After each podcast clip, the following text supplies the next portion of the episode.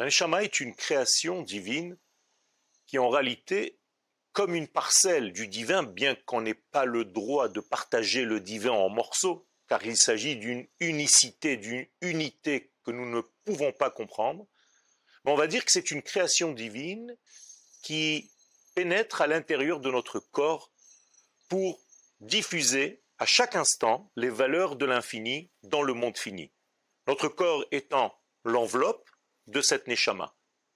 En hébreu, neshama, nun shama.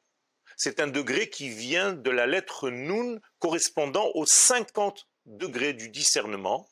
Autrement dit, c'est quelque chose de très puissant, de très intérieur, qui est à l'intérieur de notre être.